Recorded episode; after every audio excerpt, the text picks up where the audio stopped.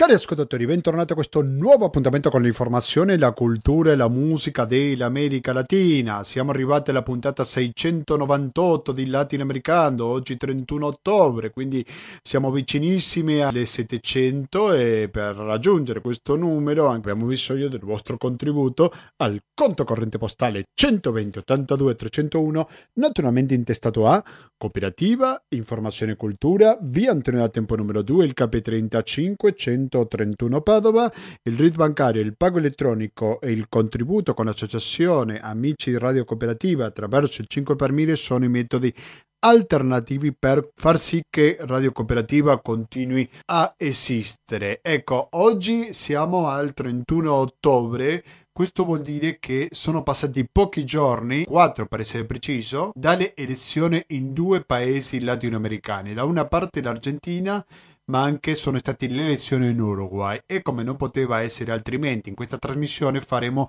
un'analisi di questi due voti ed è per questo che fra pochissimi istanti saremo in collegamento con Buenos Aires in un'intervista che l'abbiamo registrata martedì scorso. Vogliamo analizzare questo fenomeno così difficile da spiegare, almeno in poche parole, come lo è il peronismo. Un peronismo che tornerà al potere il prossimo 10 dicembre e quindi cercheremo di capire con quale peronismo ci troveremo fra poco. Questo da una parte. Dall'altra parte andremo in Uruguay perché le elezioni sono state vinte dalla sinistra del Frente Ampio però non le è bastato, non è stato un numero sufficiente per evitare il ballottaggio che avrà luogo il 24 novembre.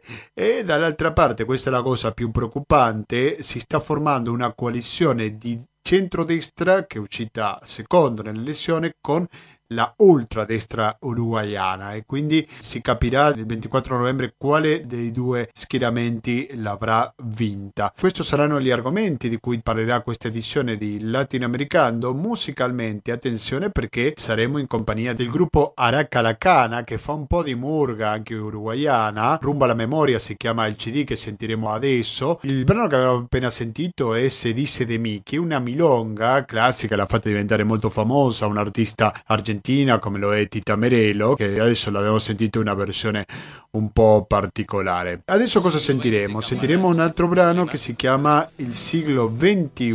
Mi raccomando, Continuate l'ascolto cooperativa, non vi do il numero di telefono perché stiamo registrando, però comunque avete sempre la mail che è latinoamericando-gmail.com, ripeto, latinoamericando-gmail.com dove aspettiamo suggerimenti, critiche, elogi, quello che volete sempre attraverso questa mail. E poi avete anche la possibilità di comunicare con noi attraverso Facebook, mi raccomando mettete mi piace alla pagina Facebook di Latinoamericano.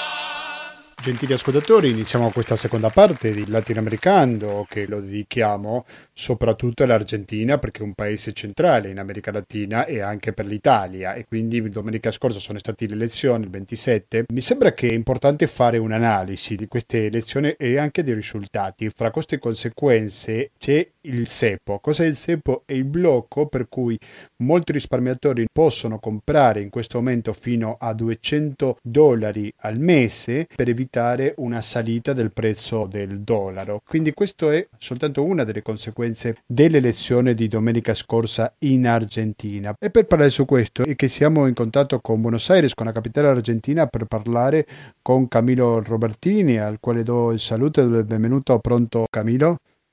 Sì, salve, buonasera. Buonasera. Allora, Camillo Robertini è un ricercatore del CNR in Italia, si dedica alla storia orale, ha scritto un libro sul quale dopo gli chiederemo qualche informazione, ma intanto pensiamo a queste conseguenze delle elezioni argentine. Che lettura possiamo fare, Camillo, a proposito di questa misura economica da parte del governo di Macri? E guarda, ehm, le elezioni argentine sono probabilmente andate come da un certo punto, diciamo, nell'ultimo anno si pensava che andassero, cioè con la sconfitta di Macri e la vittoria di una uh, coalizione che raggruppa diciamo, tutti i più importanti eh, personaggi politici che aderiscono all'area peronista. Eh, la misura, però su questo poi ci torneremo, la misura che tu hai richiamato, cioè quella lì del SEPO, è fondamentalmente una misura che è stata um, diciamo, presa in considerazione, poi attuata dal presidente eh, Macri per cercare, diciamo, adesso si sta facendo anche, si sta anche abusando di questo termine, per cercare di ehm, far sì che la transizione tra, eh, il, tra, la presidenza di Macri e quella di Fernandez, cioè del candidato peronista che ha vinto le elezioni, avvenga nella maniera più docile possibile. Questo per evitare, come tu richiamavi eh, prima, per evitare eh, che vi sia una, una, fuga di capitali e vi sia un, diciamo, una scomparsa definitiva delle riserve di dollari, eh, dato che eh, nell'ultimo anno in Argentina ci sono stati diversi momenti in cui eh, si è rischiati di arrivare al default ehm, economico e dunque eh, questa misura cerca di porre diciamo, un, un, limite a uh, un andazzo generalizzato dell'economia argentina che vedevamo da un po' di tempo. Adesso ci sono delle polemiche perché effettivamente questa è una misura che sarebbe stato utile applicare già probabilmente sei mesi fa, eh, il cui costo politico però era troppo alto eh, da, da, da, da, assumere, soprattutto eh, durante la campagna elettorale presidenziale. È per questo che la fa subito dopo le elezioni. E lo fa subito dopo le elezioni perché il presidente Macri, al quale rimangono il mese di ottobre, di novembre e in parte di dicembre di presidenza, adesso praticamente si, già, eh, si colloca già come il leader dell'opposizione e come un presidente, un presidente dimissionario, per cui eh, le, um, dire, le, iniziative che intraprenderà nei prossimi, nei pro, nelle prossime settimane sono iniziative il cui costo politico non, non avrà, diciamo, come dire, non avrà un'influenza su eh, scenari elettorali prossimi, visto che le elezioni sono consumate pochi giorni fa. Ma non è un po' pericoloso, secondo te, il fatto che lui non avrà nessun costo politico, nel senso che adesso tanto ho perso posso fare quello che voglio, fra virgolette?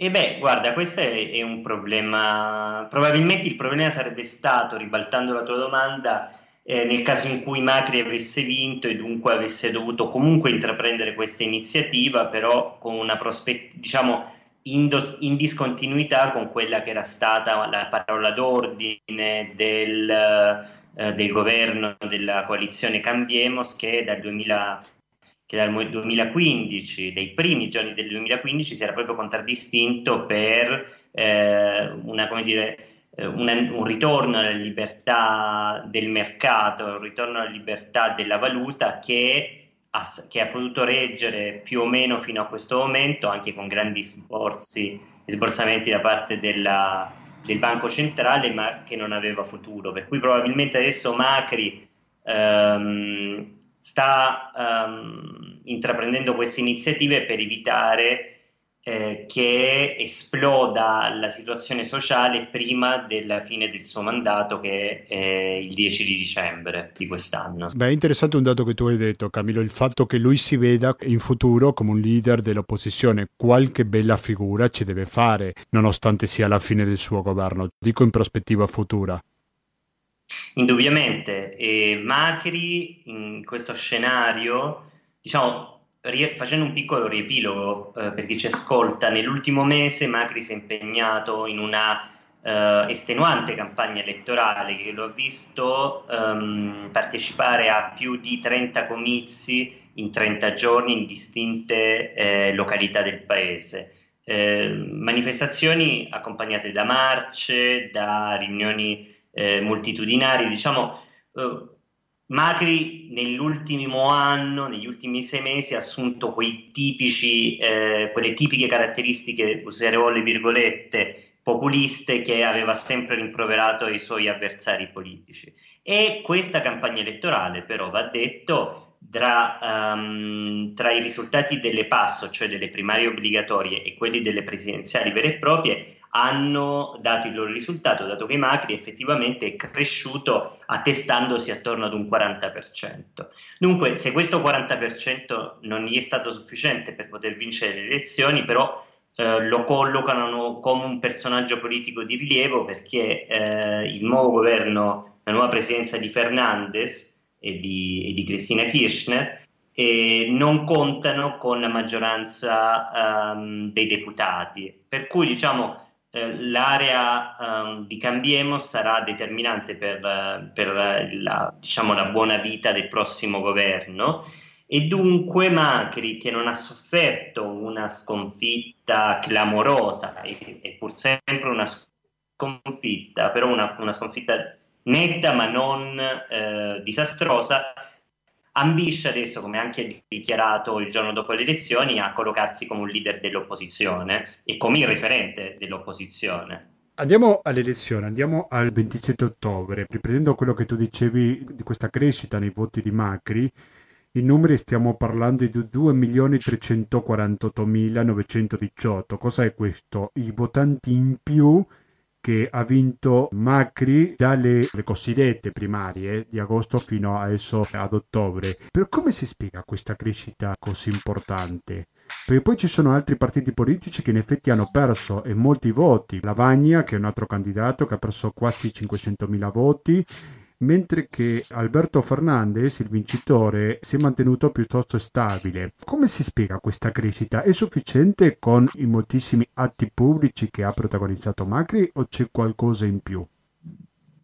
Guarda, sicuramente come sempre in politica eh, so- l'algebra non funziona fino in fondo, per cui diciamo gli argentini che dopo le primarie hanno visto l'affermazione netta vista ehm, del peronismo, soprattutto alcuni settori del peronismo e alcune, e alcune città dell'Argentina, eh, alcuni abitanti delle città dell'Argentina hanno pensato diciamo, che eh, vi fosse una sfida tra due eh, diciamo, contendenti, come effettivamente poi è stato, cioè tra il peronismo e, ehm, e Cambiemos. Dunque, tra le elezioni ehm, primarie e le elezioni presidenziali vere e proprie, in molti hanno optato per, come si, come si, si dice in Italia, per il voto per il voto utile e dunque hanno optato per votare Macri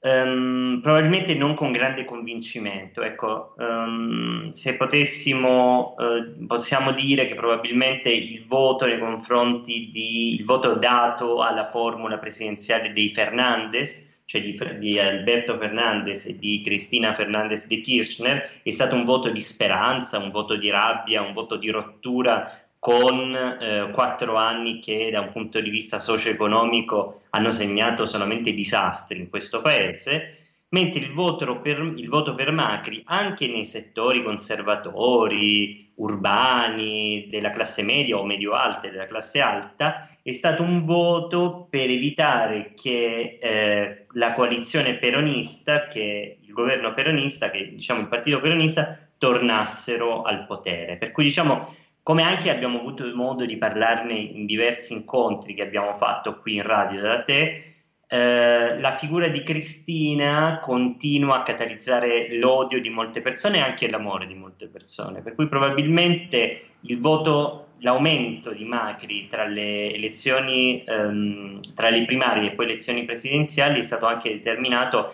da questo fantasma che è stato più volte eh, agitato, che era quello del ritorno della pazza, il ritorno eh, della presidenta, con, ovviamente sono termini utilizzati in maniera, eh, in maniera, ironica nei suoi confronti, in maniera dispregiativa, per evitare che eh, potesse tornare al potere. Ecco, quindi diciamo, io leggo da un, da un certo punto di vista questo, questo elemento è stata una ottima scelta dal punto di vista politico perché c'erano quelli che amano Cristina, ma ci sono anche quelli che lo odiavano e però magari condividevano alcune cose del primo kirchnerismo, ovvero quello di Nestor Kirchner, che magari non si è mantenuto durante il governo di Cristina e quindi potevano, questo era un modo per poter votare a Fernandez, nel senso che continua a essere una protagonista ma non più come candidata a presidente. Si è mostrata una scelta azzeccata, giusto?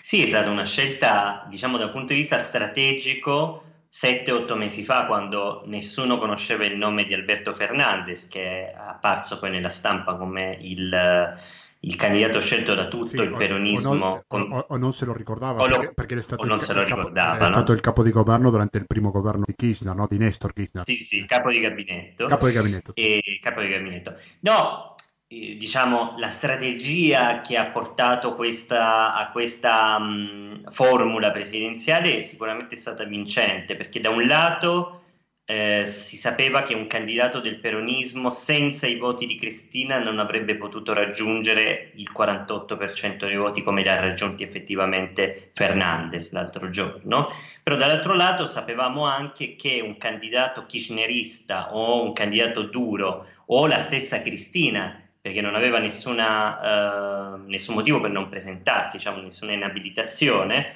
la stessa Cristina non avrebbe raggiunto questo stesso risultato proprio perché su di lei ancora eh, vi è diciamo, questa campagna d'odio dei social network, dei, dei mezzi di comunicazione. Eh, durante la campagna elettorale c'è anche da dire che più volte il, eh, diciamo, la, la prospettiva del ritorno del peronismo al potere è stata, um, questa prospettiva diciamo, è stata un po' paragonata alla possibilità che l'Argentina si trasformasse in uh, un paese socialista, uh, nella Cuba di Fidel Castro o nel Venezuela di Maduro. E dunque eh, il fatto di non aver schierato Cristina in prima linea ed averla anche mantenuta in un certo senso uh, molto in disparte eh, rispetto anche all'agenda politica e anche rispetto all'agenda degli eventi che hanno visto soprattutto Alberto Fernandez partecipare a questi, alla campagna elettorale ha fatto sì diciamo, che eh, questo spauracchio non, non, ottenesse grandi successi. Eh, la campagna elettorale è stata anche interessante perché eh, si è assistito probabilmente per la prima volta nella storia della politica argentina contemporanea ha eh, un successo editoriale inedito che ha fatto appunto già presagire quello che sarebbe stato poi il risultato elettorale, cioè il fatto che Cristina Kirchner eh, l'anno scorso abbia cominciato a scrivere un libro di memorie, sinceramente, un libro di memorie che si è trasformato eh, nel caso editoriale dell'anno e non solo dell'anno perché ha venduto centinaia di migliaia di copie diventando un best seller e trasformando le presentazioni dei libri, del libro, di questo libro in dei veri e propri atti politici. Allora a quel punto, eh, già tre o quattro mesi fa, ci si è resi conto che effettivamente eh, c'era una necessità da parte di questo popolo peronista, di questo popolo kirchnerista, di tornare eh, in comunicazione col proprio leader e soprattutto di esprimere eh, in maniera verace un, dire, un no alle politiche di Maurizio Macri che, negli, che, se le guardiamo adesso per intero, adesso che la parentesi del macrismo si conclude e lasciano un paese profondamente, profondamente scosso da, dalla crisi economica. Yo nací en la ciudad más opulenta de la Argentina y allí los porteños Tenemos el ingreso per cápita que tiene un belga.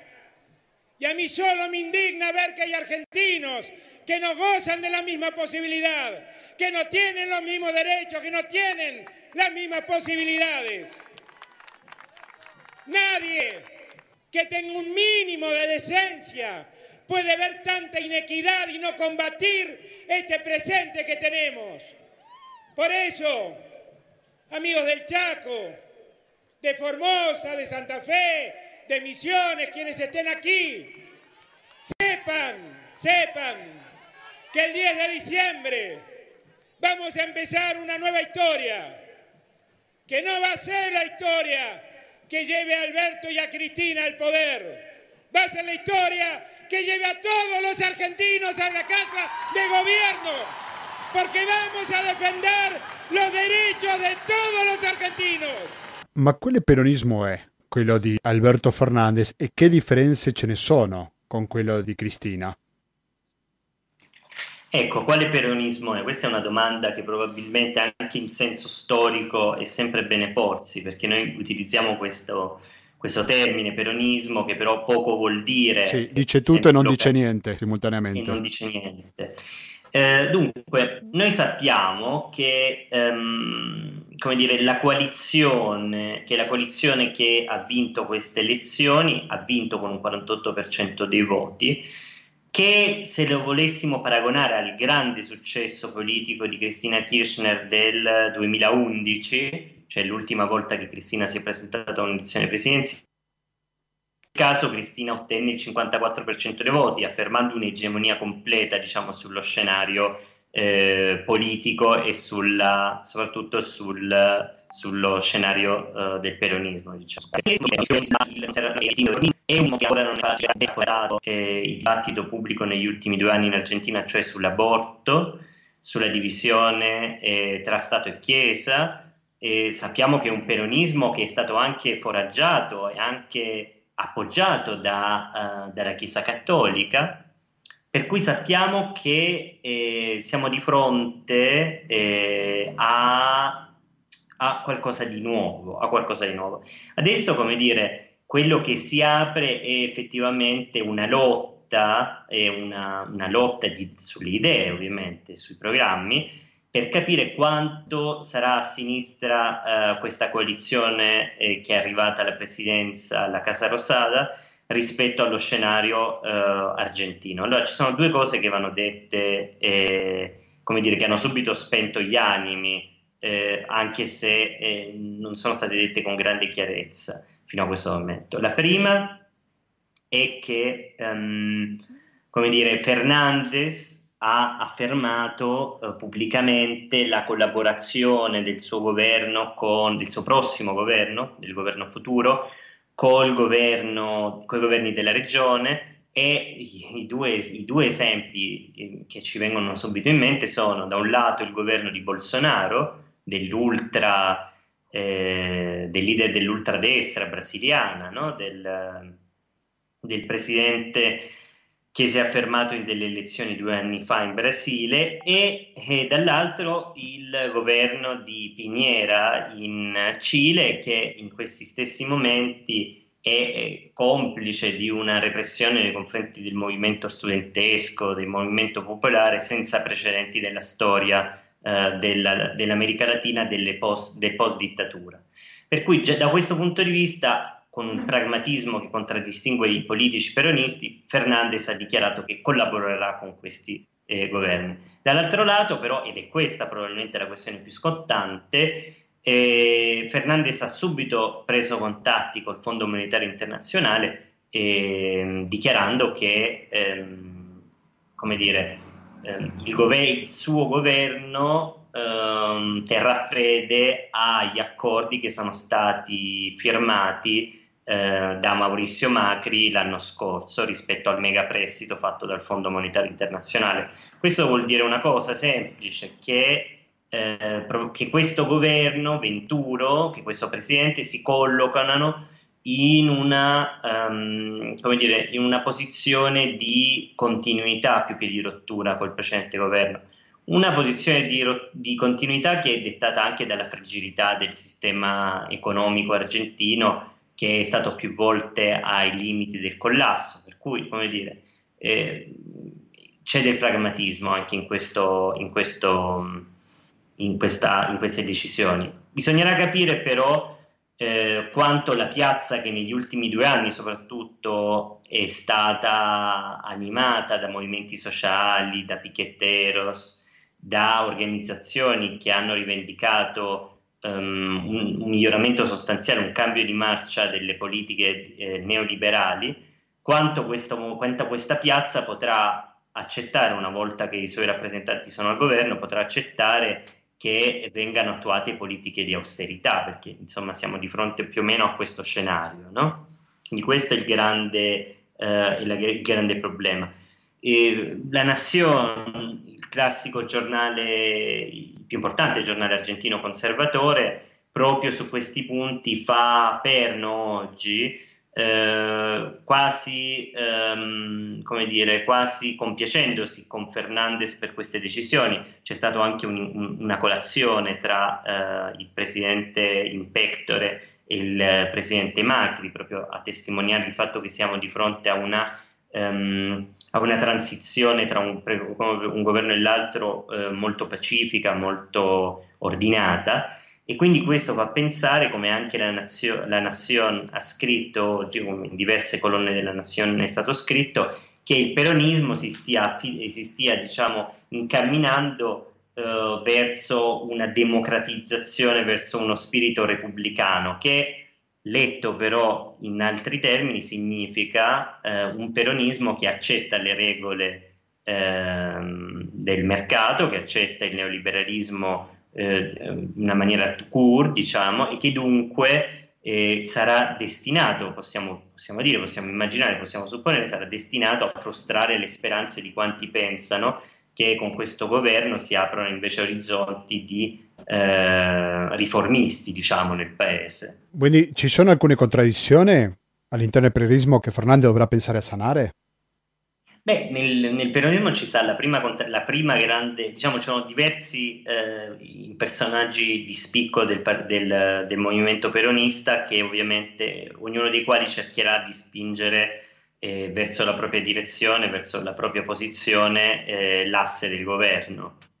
Prima di tutto c'è appunto l'ex presidenta Cristina Kirchner che è, attualmente è la più interessata a far sì che il governo abbia un'impronta uh, più radicale, in un certo senso, proprio perché sa bene Cristina di essere, di, di essere, tornata al potere anche grazie al malcontento generato dalle politiche del macrismo. Eh, dall'altro lato ci sta eh, tutta un'area del peronismo conservatore che soprattutto tiene, eh, a una propria forte, eh, mh, come dire, ha un proprio forte, eh, una radicalità e soprattutto una capillarità nelle province più arretrate del nord, un organismo che rifiuta eh, diciamo, le innovazioni, che rifiuta i, dire, le nuove teorie che invece si, eh, si leggono, si riproducono e anche si elaborano a Buenos Aires e nelle grandi città. E poi c'è appunto un, una galassia di piccoli eh, caudillos locali che, eh, come dire, ovviamente avrà il proprio ruolo in questo governo, avrà questo ruolo proprio perché questa vittoria del 48% non consente al leader, al, all'Alberto Fernandez in questo caso, di eh, eh, esercitare un'azione, un, come dire, un'influenza egemonica rispetto al proprio campo. Sì. Sarà probabilmente molto più, eh, come dire, dalle tinte sbiadite questa, questa presidenza, quindi mancherà quell'elemento del leader carismatico che invece, diciamo, dire, nella lunga storia del peronismo ha sempre contraddistinto quel, quel, movimento politico. Tu adesso ti trovi a Buenos Aires, Camilo, prima eri in una regione come Santa Fe. Che clima hai visto? C'è un grande ottimismo da parte della gente? Cos'è che hai visto in giro, dico dall'uomo della strada? Guarda, io ho visto, al di là dei festeggiamenti, soprattutto nelle grandi città dell'Argentina, visti appunto per televisione, in cui, eh, come dire, Buenos Aires, anche a Cordova, una città che certo non è peronista, siamo, ci sono state delle grandi manifestazioni, dei grandi festeggiamenti anche a Santa Fe, nelle grandi città dell'Argentina. Quello che però mi sembra di, eh, cioè la sensazione che però ho avuto dal primo momento è che già a partire dalla notte eh, del 27 ottobre, cioè quando eh, chiuse, eh, si è chiuso lo scrutinio, quindi abbiamo avuto il risultato quasi definitivo della vittoria di Alberto Fernandez come Presidente della Nazione, la sensazione è andata subito, diciamo, eh, la preoccupazione delle persone è andata subito um, sul lunedì, cioè su quello che sarebbe potuto succedere o no eh, dal punto di vista del mercato e dell'economia. Eh, gli argentini stanno vivendo una fase di ristrettezza economica in generale che colpisce tutti, colpisce ovviamente i poveri in maniera eh, particolarmente efferata, particolarmente inaccettabile. Ci sono moltissimi poveri in più nell'ultimo anno di governo, la povertà assoluta è aumentata e anche l'indigenza,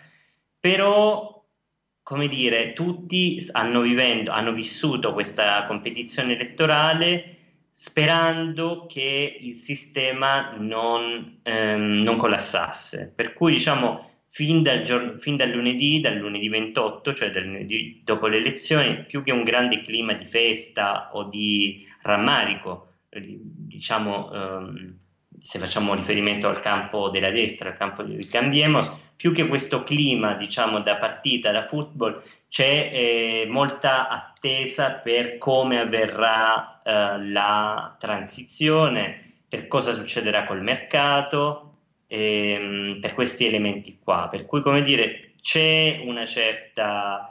Eh, c'è un attendismo in un certo senso da parte degli argentini. Poi ovviamente ci sono state grandi celebrazioni perché ehm, tu stesso in diverse occasioni in questa serie mi hai chiesto ma insomma gli argentini non si svegliano, non capiscono che questo governo gli sta affamando, eccetera. Ed effettivamente avevamo riscontrato qui stesso eh, dire, una certa riluttanza degli argentini per ehm, prendere una posizione chiaramente anti-Macri.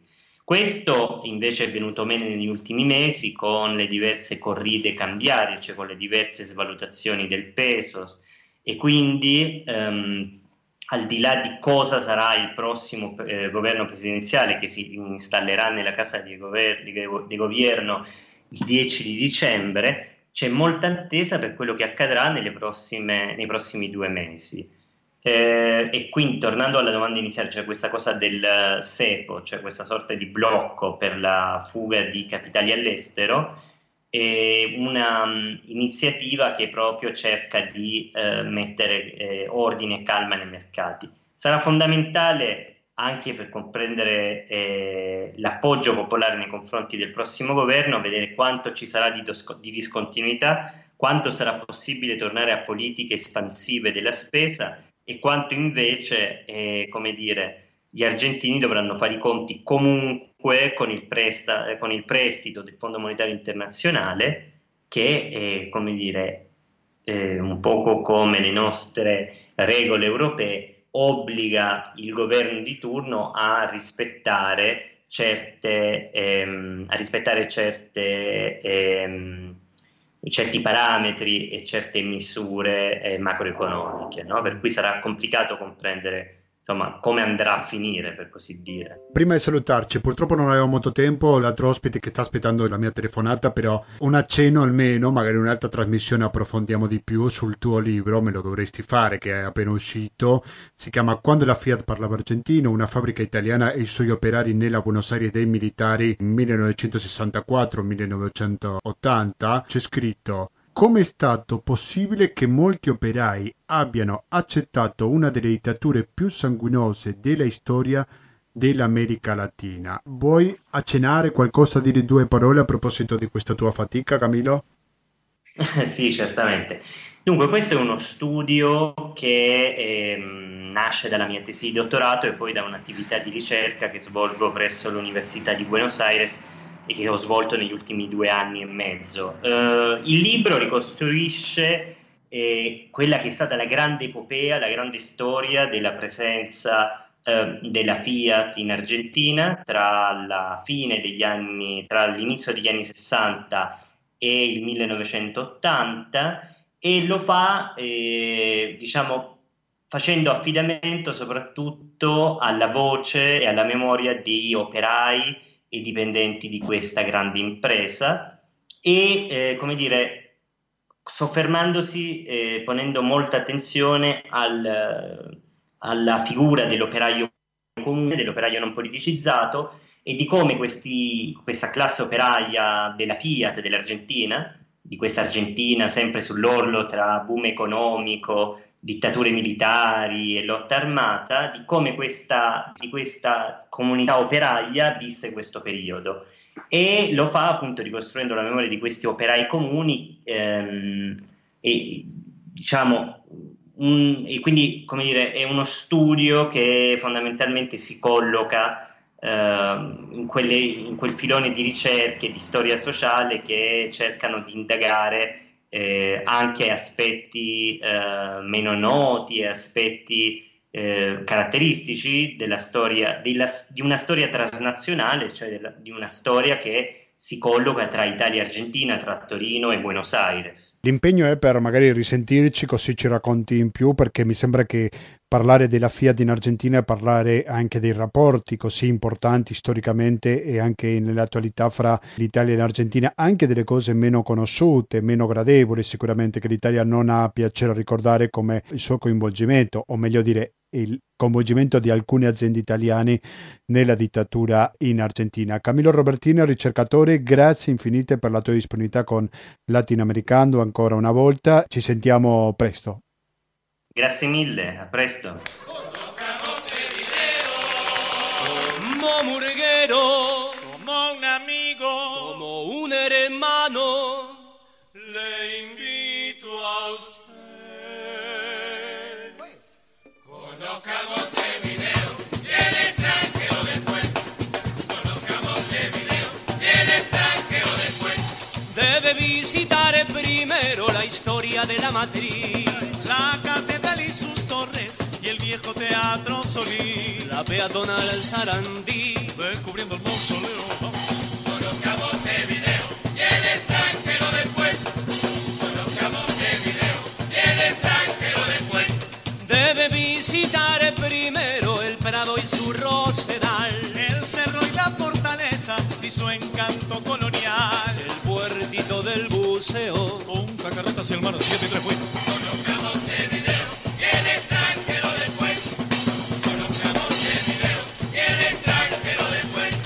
Continuiamo con questa trasmissione radio cooperativa dedicata naturalmente all'America Latina, siamo vicini alla puntata numero 700. Siamo in questa puntata dedicata all'elezione sia in Argentina che in Uruguay. Prima abbiamo parlato dell'Argentina, ci siamo collegati con Buenos Aires e in questo momento siamo collegati qui in Italia per parlare con una persona di origine uruguayana.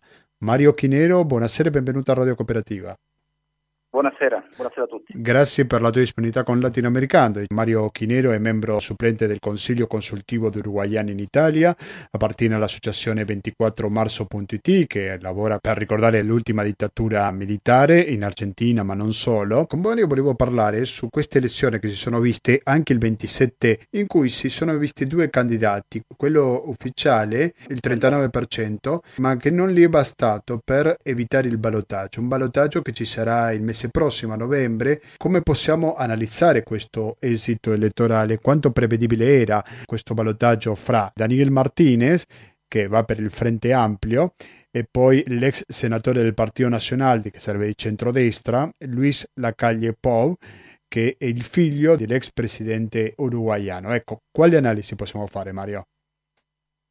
Allora, eh, il ballottaggio era prevedibile che si raggiungeva perché eh, in Uruguay eh, per vincere il primo turno ci sono dei, delle percentuali impossibili, impossibili perché eh, a differenza dei, dei, paesi vicini come l'Argentina o la Bolivia dove basta il 40, il 45% per evitare il ballottaggio, in Uruguay bisogna raggiungere il 50% più uno dei voti utili per evitare il ballottaggio.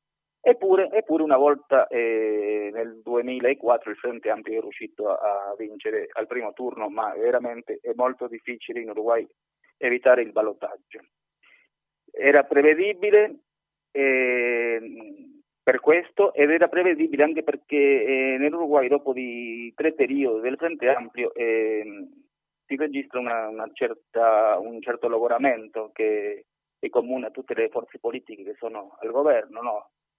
quando sei all'opposizione hai una grande forza propulsiva e questa si esaurisce dal, al momento che vince le elezioni. Nonostante tutto, eh, il Frente Ampio è riuscito a vincere per tre volte consecutive, dal 2004 fino, fino al 2000, eh, 2004, 2009, 2014 e mantenendo anche la maggioranza parlamentare in tutte e tre le tornate elettorali. Ecco, l'elemento nuovo eh, questa volta è che il Frente Ampio non avrà la maggioranza parlamentare, in Uruguay ci sono 30 senatori, più il vicepresidente della Repubblica che ha il ruolo di senatore, sono 31 senatori, la, la maggioranza parlamentare sono 16 senatori. Il Frente Ampio per que- questa volta si è fermato a 13, non avrà la maggioranza parlamentare pur vincendo il ballottaggio se dovesse vincere. però neanche il candidato de- dell'opposizione potrà avere la maggioranza parlamentare, perché il candidato che è arrivato secondo, Luis Lacalle Pou del Partito Blanco Nazionale, eh, avrà di senatori 10, 10.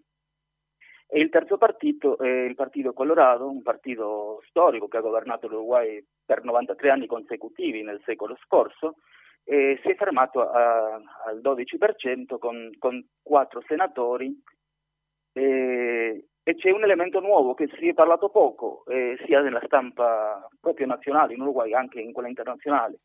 C'è un elemento nuovo perché c'è un partito eh, che dal nulla sei mesi, a sei mesi della fondazione già raggiunge il 10% dei voti, anzi il 10,88, si è avvicinato all'11%, avendo eh, eh, ottenuto ben tre senatori. Praticamente eh, se dovesse vincere il ballottaggio il Partito Nazionale con il candidato Luis Lacage, non basteranno i voti dei partiti tradizionali, cioè Blanco e Colorado per avere la maggioranza parlamentare, ma occorreranno anche i tre senatori di questa nuova forza politica che è un'incognita perché eh, il, candidato Guido Manini Rios è un, un, un, ex generale, comandante di, capo, di Stato Maggiore dell'Esercito, e, diciamo che è un partito bolsonarista. E abbiamo in Uruguay una nuova forza politica che è di stampo bolsonarista. Alcuni temevano il ritorno a certe ideologie che magari giustificano la dittatura che ci fu anche in Uruguay fra gli anni 70 e 80, quindi possiamo dire che esiste questo pericolo? Il pericolo al ritorno di una dittatura? No, no, no, no il pericolo del ritorno di questa ideologia. E, e, e questo è il pericolo, questo è l'elemento nuovo e, il rischio è proprio questo, perché eh, se andiamo a vedere anche le figure che sono candidate in questo partito del generale Manini Rios, anzi voglio dire Manini Rios Strata, il secondo cognome eh, dimostra anche l'origine italiana della famiglia, tra, tra, tra, gli esponenti di questo partito ci sono anche persone che sono stati accusati proprio da, da, da aver torturato i prigionieri politici nel, nella carcere, nel penale di Libertà in Uruguay, e proprio di recente e l'associazione di, di, ex detenuti politici Crisol, denun- 41 esponenti di, di questa associazione hanno, hanno denunciato eh, il, l'ex capitano Romanelli, un candidato di Cabildo Aperto, il partito di Manuel Dios, che era in prima linea lì nelle torture durante la dittatura nel penale di libertà. E anche lo stesso, anche lo stesso Manini Rios è stato denunciato proprio dall'Associazione dei Madres e Familiari dei Detenidos Desaparecidos, la, l'Associazione dei Familiari Scomparsi, scomparsi durante la dittatura, per aver dato eh, false indicazioni sul, sull'ubicazione dei resti dei desaparecidos che ancora si cercano in Uruguay e che di recente è stato ritrovato eh, l'ultimo. Quali sono i possibili accordi che potrebbero capitare da qui al 24 novembre, quando sarà il secondo turno dell'elezione, quello definitivo?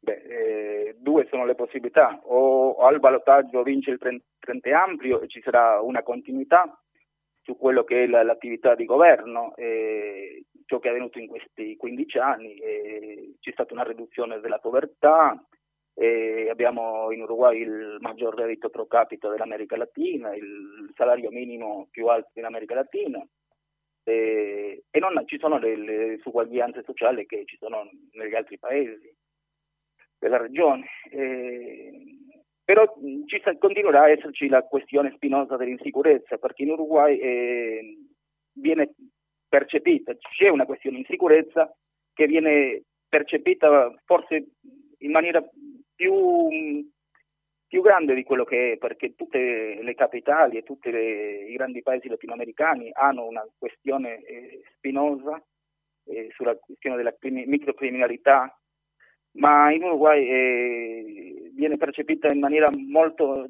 molto forte, insomma, e si dà eh, la responsabilità al Frente Ampio di non aver riuscito a, a risolvere questa, questa questione.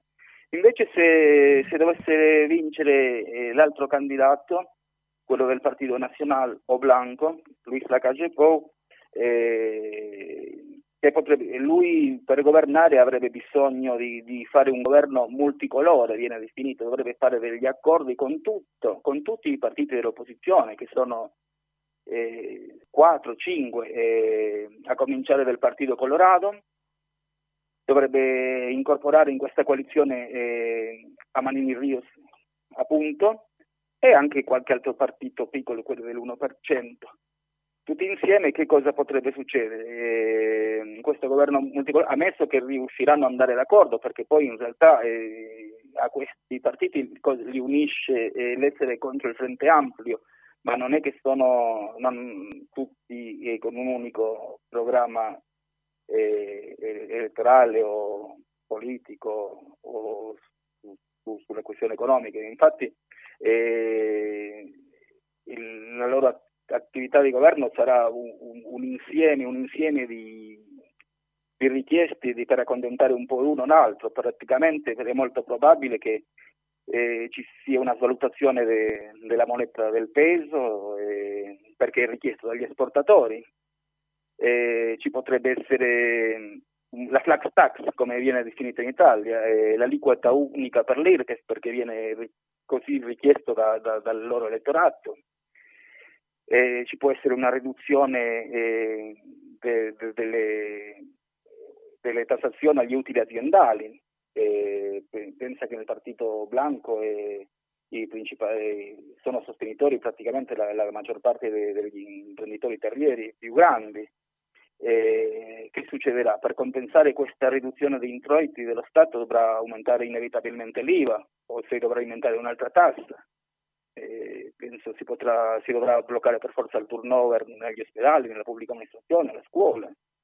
Mm, saranno ridotti gli ammortizzatori sociali, eh, sarà ridotta l'indennità di disoccupazione, le, aumenteranno l'età della pensione, perché oggi in Uruguay si va in pensione ancora a 60 anni, con 30 anni di contributi quota, quota 90 abbiamo in Uruguay anziché la quota 100 italiana.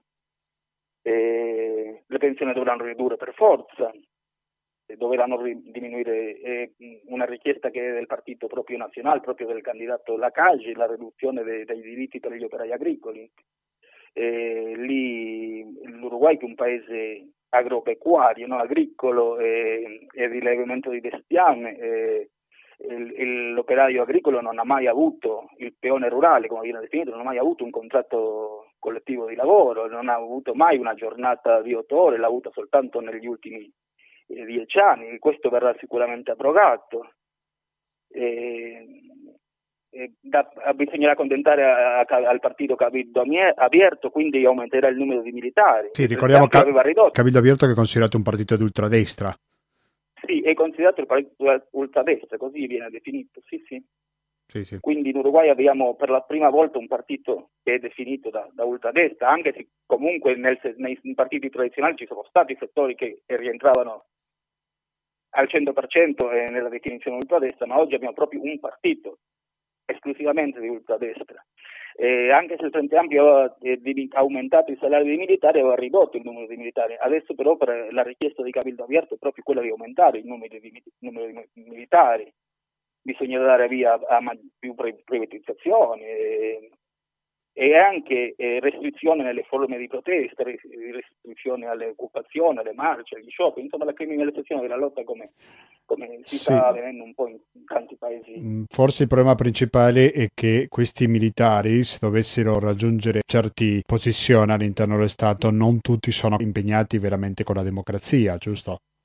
È giusto, sì, sì possiamo proprio dirlo che, che, è così, possiamo proprio sottolinearlo questa cosa. Insiste su questo elemento nuovo, questo par- perché l'elezione le potrà vincere il, part- il Frente Ampio, le potrà vincere un partito tradizionale, però c'è questo elemento nuovo di questo, di questo cabildo aperto che voglio dire che eh, questo generale già, già, proviene da una famiglia che è stata impegnata in politica eh, da diverse generazioni e in Uruguay, quando ai tempi del governo progressista del presidente Baggi Ordóñez, parlo di un secolo fa, eh, già il nonno di questo generale era, era ministro, ministro di, di Baggi Ordóñez e si è, si è dimesso, eh, si è messo in contrasto con il, Baggi, con il presidente Baggi eh, perché non condivideva la, la sua, le sue politiche progressiste, fondando un, un movimento all'interno, un movimento di destra, un settore di destra all'interno del Partito Colorado che si chiama il riverismo.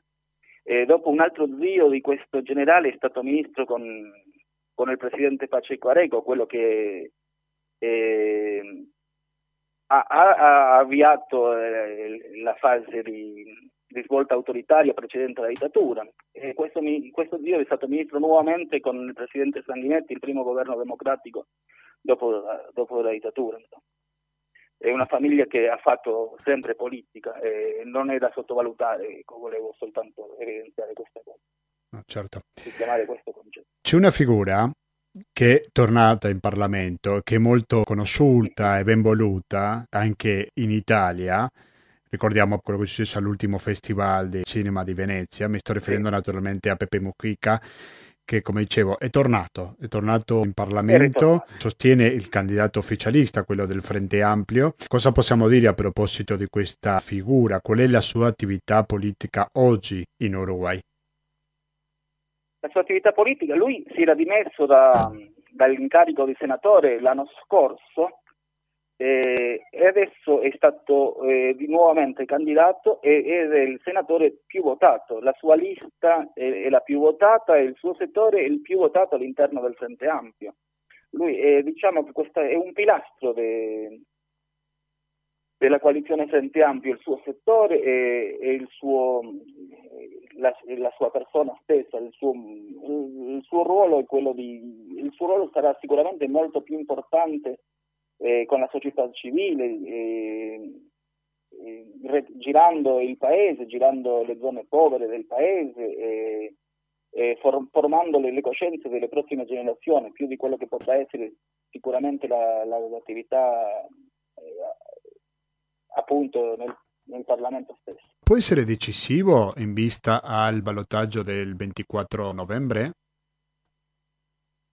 E questo è un'incognita perché la percezione de, del presidente, dell'ex presidente Mujica in Uruguay non è così apprezzata come, come, lo, è, come, come lo, è, all'estero. All'estero è una, una figura indiscussa, in Uruguay di, di meno. Stiamo parlando sempre dell'Uruguay, tu dici che tanto non peserà al momento di decidere. No, non credo che, che possa pesare la... No, no, in Uruguay credo che... Eh, io, se permetti, io sono molto affezionato alla vostra trasmissione e i vostri ascoltatori non ricorderanno, e tu non ricorderai nemmeno, ma io ricordo Prego. che cinque anni fa mi hai domandato una settimana prima chi vincerà le elezioni. Il Frente Ampio avrà non avrà la maggioranza parlamentare perché i sondaggi danno il Frente Ampio al 47. Io ricordo che ti disse no, no, i sondaggi si, si, fanno all'interno del territorio nazionale, non conteggiano il 60, il 60.000 uruguayani che da Buenos Aires attraversano la Pozzanga, il Charco per, per votare in Uruguay, il, il Frente Ampio avrà maggioranza parlamentare e, e, l'ha avuta. Bene, io quella certezza che avevo cinque anni fa, quest'anno non ce l'ho. Credo che queste elezioni eh, saranno, eh, sarà la, la, la paura a decidere. Sono due paure.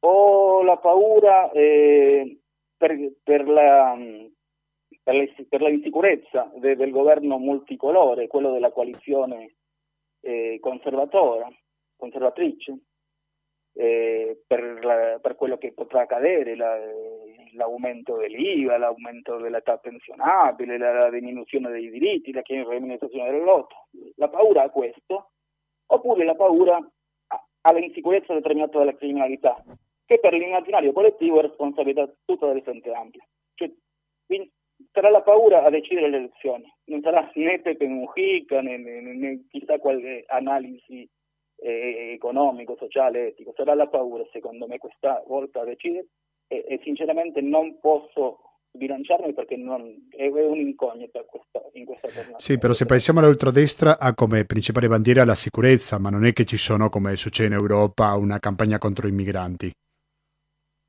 no, no, perché l'immigrazione in Uruguay non, non è...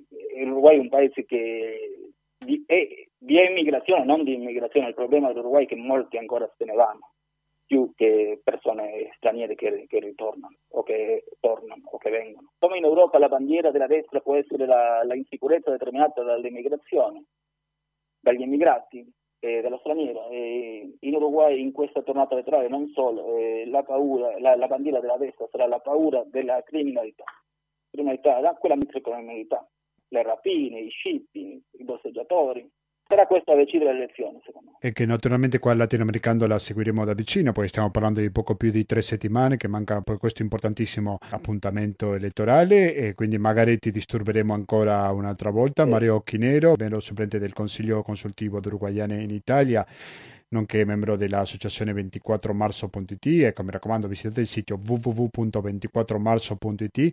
Grazie mille per la tua disponibilità con Latinoamericano. Devo raccontare agli ascoltatori che Mario Chinero sempre ci ha dato una grande mano per gli ospiti. Diciamo che Mario è una persona con molti contatti. Grazie davvero, Mario.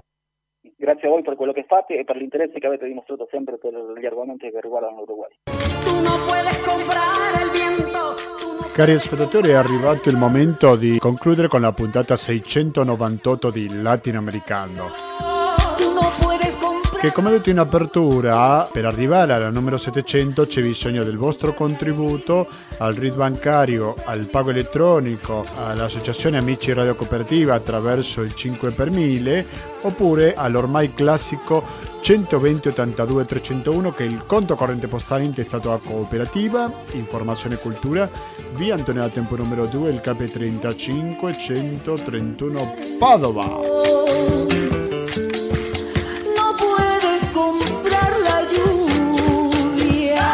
Ecco, noi adesso ci stiamo salutando, però voi mi raccomando continuate ad ascoltare la cooperativa, volete che vi dica due ottimi motivi? ve lo dirò, oggi 31 ottobre, fra poco sentiremo una replica di Economia e Società e dopo dalle ore 22 fino alla mezzanotte e mezza sarà il momento di ascoltare Internotte. Però con orgoglio, qui si comparte, lo mio è tuyo. E in questa puntata che l'abbiamo dedicato all'elezione in Argentina e anche in Uruguay, che è quello che gli uruguayani, per parlare del proprio paese, lo dicono con un po' di autoironia, il paesito. Sono stato lo scorso agosto ed è fantastico, un paese meraviglioso che bisogna conoscere. Dunque mi raccomando continuate l'ascolto della cooperativa, noi come al solito ci sentiremo lunedì prossimo per la rassegna stampa. Latinoamericano-gmail.com mettete mi piace alla pagina Facebook di Latinoamericano da Gustavo Claros grazie e alla prossima